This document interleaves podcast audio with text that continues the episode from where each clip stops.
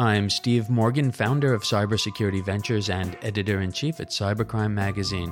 I'm here with Bruce Schneier, a public interest technologist working at the intersection of security, technology, and people, New York Times bestselling author of the book Data and Goliath, and author of the new book we're here to discuss today, A Hacker's Mind. To learn more about Bruce, visit schneier dot com. That's S C H N E I E R dot com. Bruce, welcome. Thank you for joining us today. Thanks for having me. So, Bruce, it's a treat for our listeners to have you on with us again. Your new book is A Hacker's Mind, How the Powerful Bend Society's Rule and How to Bend Them Back. Give us a thirty thousand foot view uh, or an introduction before we dive in. So basically what I'm doing is I'm taking hacking out of the computer field into other fields. So a great example is the tax code.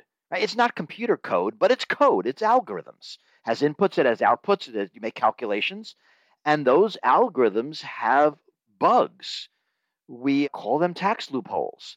They have exploits. We call them tax avoidance strategies. And there are black hat hackers. We call them accountants. So I'm really thinking about social, political, economic systems through the lens of hacking. How they work, how those hacks are executed, how they are patched, right? What lessons we can learn from computers into these more social systems. Then at the end, how A I will affect this and how it will change everything. So, Bruce, the book starts out part one, Hacking one oh one. And in the first chapter, you answer the question, what is hacking? So tell us, Bruce, what is hacking? So in my generalization, a hack is something that the system permits, but is unintended and unanticipated by the designers. Right? So it's not cheating on your taxes. It's finding a loophole. Right? It's finding something that is in the law, but subverts the intent of the law. Just like finding a vulnerability in Microsoft Windows is in the code, but subverts the intent of the code. So it's an exploitation. It is a subversion, unintended, unanticipated. Right? Hacks are things that follow the rules, but subvert the intent. So that's my generalization and why it also works for the legal system.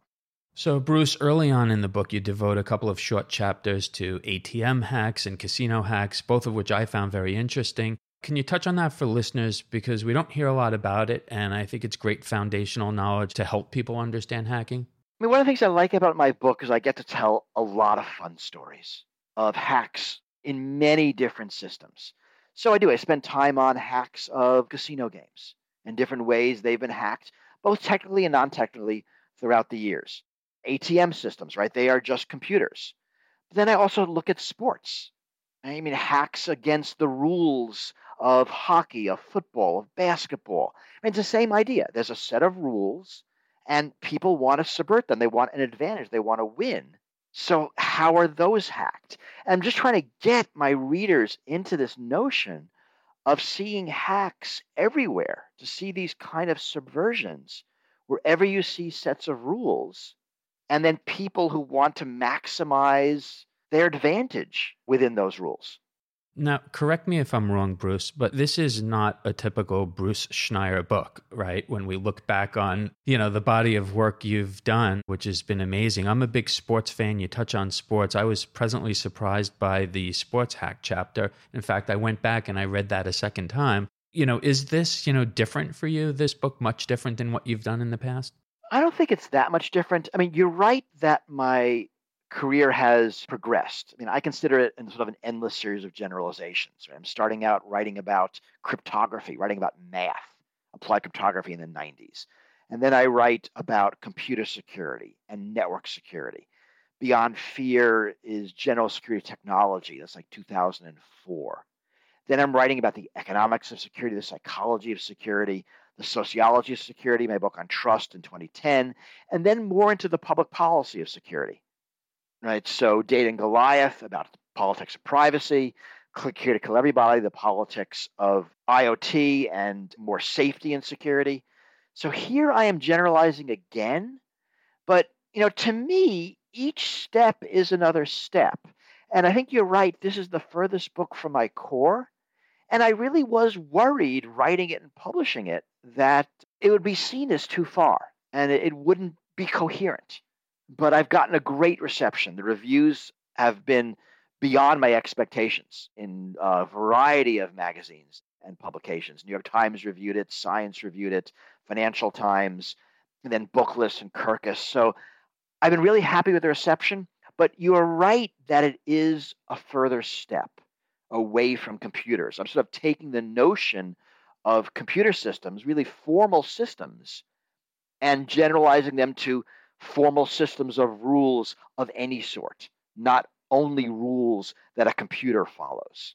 Well, to build on that, Bruce, I want to emphasize this book, A Hacker's Mind, is for literally everybody. Before we got started today and you came on, in here in our studio with our G M of production, Paul, I said, hey, you know, you have got to read this book because you can understand it. I'm going to tell my aunt who, seriously. And you my, meant my, that nicely, of course.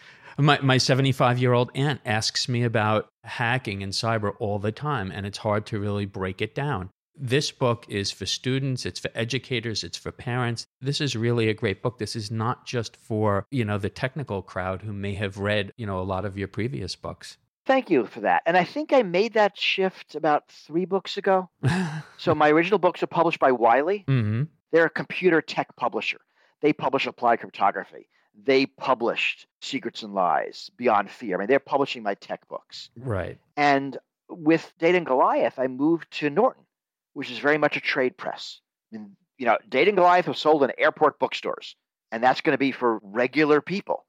So that book, and then Click Here to Kill Everybody, and now this book, I'm really writing for a general audience, because I think that's the audience that needs to hear this. And I feel I am good at explaining tech to non-techies. So that feels like one of my superpowers. So that's what I'm using. All right. So then let's go on and let's do a little bit more of that. So Bruce, in part three of the book, you open up with Hacking Heaven. I was surprised to see that, and I enjoyed that. So for all of the sinners and saints who are listening, and everyone, whether they're a believer or not, what's the message in that chapter? It's again, it's anything can be hacked. And in that chapter, I'm talking about different hacks against religious rules. So whether it's selling indulgences in the Middle Ages, or, you know, eating fish on Fridays, and, you know, goose now counts as a fish because they swim in the water. Or from my childhood, I had Orthodox Jewish relatives who had all sorts of hacks to make sure they could watch the hockey game on the Sabbath where you couldn't turn the T V on. That involved timers and presetting the station. You know, and I'm sitting here as a kid thinking, you know, this can't be right. You know, I mean, I get that you're following the rules, but the intent of the rules is that the Sabbath is special. Not that you can watch the hockey game if you can figure out how to get the T V to turn on without pushing the button. But in fact, you know, that is how a two thousand year religion survives in the modern day. So another one of the lessons of that chapter is hacks are how systems evolve, and that this evolution is important. So hacks are not just bad. They're not just subversions that are harmful. Sometimes they're subversions that are helpful. So going back to sports, I talk about curving your hockey stick, which was a hack, but maybe say why it's a hack. Not because it's against the rules. The rules were silent on the curvature of your hockey stick. But hockey sticks were always straight. But until someone realized I can curve it, and the puck moves much faster, it gets air, the game becomes faster, more exciting. The fans like it. And now the rule book specifies maximum curvature. It became part of the game. Interesting. Right? So hacks are how systems evolved. So Bruce, in part five, as we get, you know, later into the book, you talk about hacking political systems, and you cover a lot: voting eligibility, election hacks, money in politics. Talk to us about this, and what do you want people to take away? So again, these systems are being hacked. And let me take two that are kind of obvious. The filibuster is a hack. It's not new. It was invented in sixty B C E by a Roman senator named Cato the Elder, who looked at the rule book, and it probably wasn't a book back then, and the rules said that all Senate business must be concluded by sundown. And he realizes, like, if I never stop talking, Senate can never do anything, and they got to close the doors at sundown. So he hacks the Senate rules to stop things from getting done, right? So that was a hack.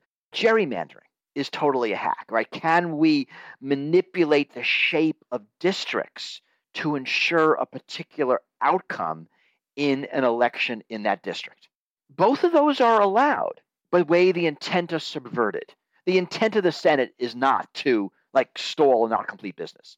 But both of these things are now enshrined in our politics. And there are other things. I have examples from other countries. In Japan, they have a different delaying tactic. In the U K, there's a tactic of inserting measures into bills. India has their own hacks. Or depending on the law, there are different hacks. And really, I'm showing that the hacks become normalized.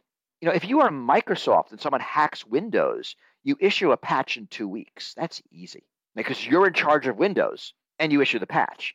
If someone hacks, you know, the rules of the Senate, there's no singular body in charge. There's a lot of conflicting opinions on whether it's a good idea or not. So it's a lot harder to patch. Another sports example, one of my favorite ones, nineteen seventy-five, some team shows up on the Formula One racetrack with a six-wheeled car. And everyone says, you can't have a six-wheeled car. And they say, here's the rule book. Show me. And it turns out that the Formula One race rules are silent on the number of wheels that a car could have because nobody imagined that a car could not have four wheels. But the Formula One Racetrack Authority, I don't know who they were, they have some French name, patched the rule book. And if you go to the rule book today, it will say that a car can have no more, and actually no less, just in case you get any ideas, than four wheels. And that's because the Formula One Race Committee is a singular authority on the rules of the game. And that's very different when you get to more political systems. Nobody's in charge of the rules of democracy, right? They are developed from the ground up through a lot of negotiation. So if a hack is discovered, like gerrymandering or the filibuster or, you know, ways to inject money in politics that are different, there isn't a committee that will say, that's not okay, you can't do that. Right? Suddenly it's a political negotiation, and that's something a lot harder. I remember a New England Patriots football game, uh, snowstorm, and Bill Belichick, the coach, sends a snowplow out onto the field, and you know Adam Vinatieri steps out, kicks a field goal. That was very controversial, if I remember correctly. Afterwards, you know, there was a lot of debate on, you know, can you actually do that? Nothing was in the rule book, but I guess that was a hack. Wow, I didn't know that one. That's a perfect example of a hack. Yeah. So was the run and shoot offense. Yeah, no one thought you could do that. Like someone invented that. Out of curiosity, Bruce, are you a sports fan? I am not, but I am interested in rules and how rules are subverted. Right. And sports are an endless series of examples of people looking for an advantage, right? Combing the rule book, whether it's bicycle racing or Formula One racing or football. There's a way of hitting a cricket. I don't even know the rules of cricket. There's a way of hitting a cricket pitch over your head that someone invented. There's a hack to pickleball, which I read about. It's not in the book because I read about it afterwards. So sports are a good example of a place to find hacks.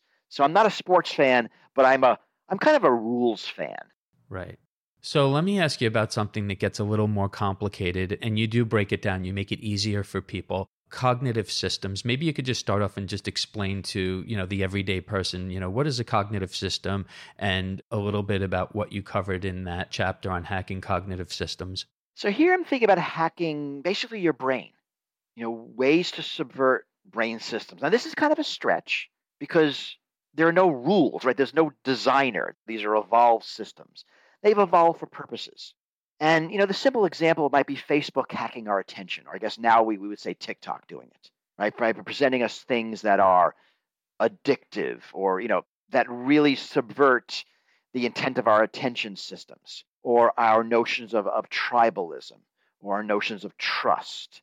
You know, different ways these systems can be subverted in a way that is unintended and gives someone else an advantage. So it's kind of a reach here, because these are not rules in the same way the rules of golf or the rules of, you know, P D F files are rules, but it's the same basic idea.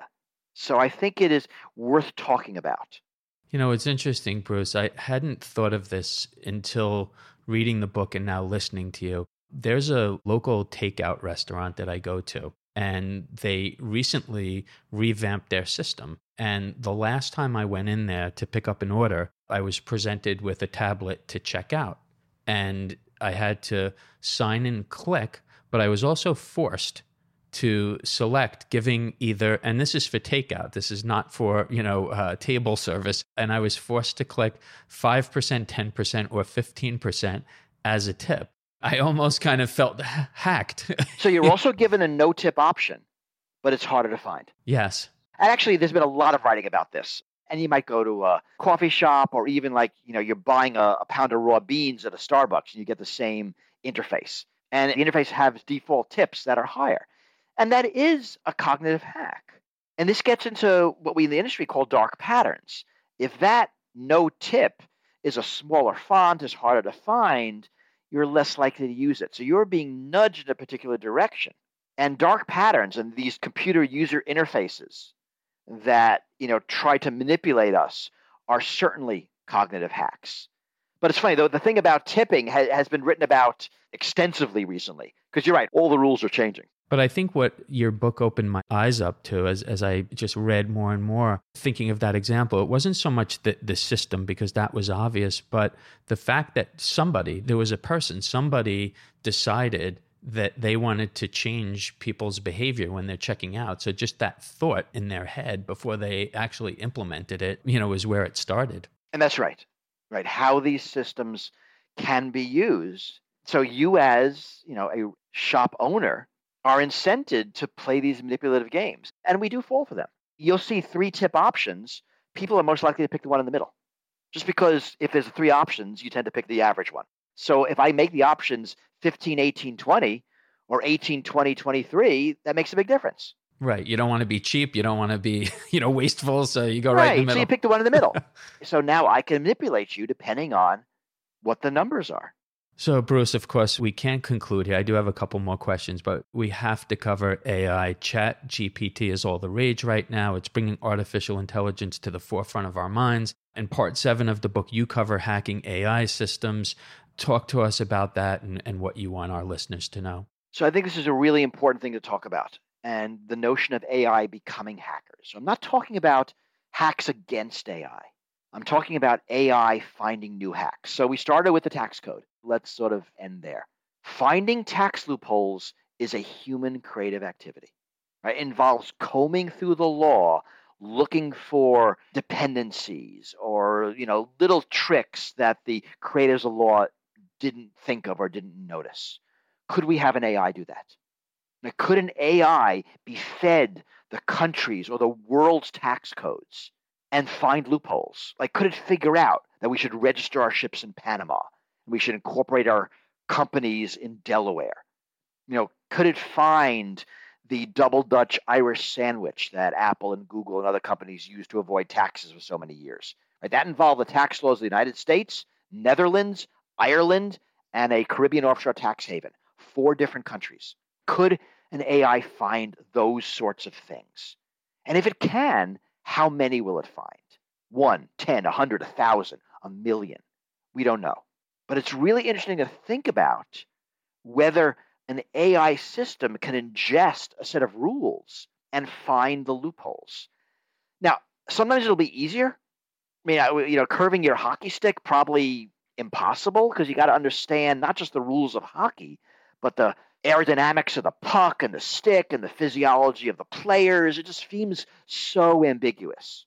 But the tax code or financial rules are kind of algorithmically tractable. So it's more likely you will see those. So I'm really thinking about what happens when A Is can do that creative part that has heretofore been the sole purview of human beings. So do you think artificial intelligence makes life better or worse, Bruce, in the context of cybersecurity? You have, you know, two sides there. So you have cyber criminals, hackers, or black hats, if we want to, you know, define the bad guys, so to speak.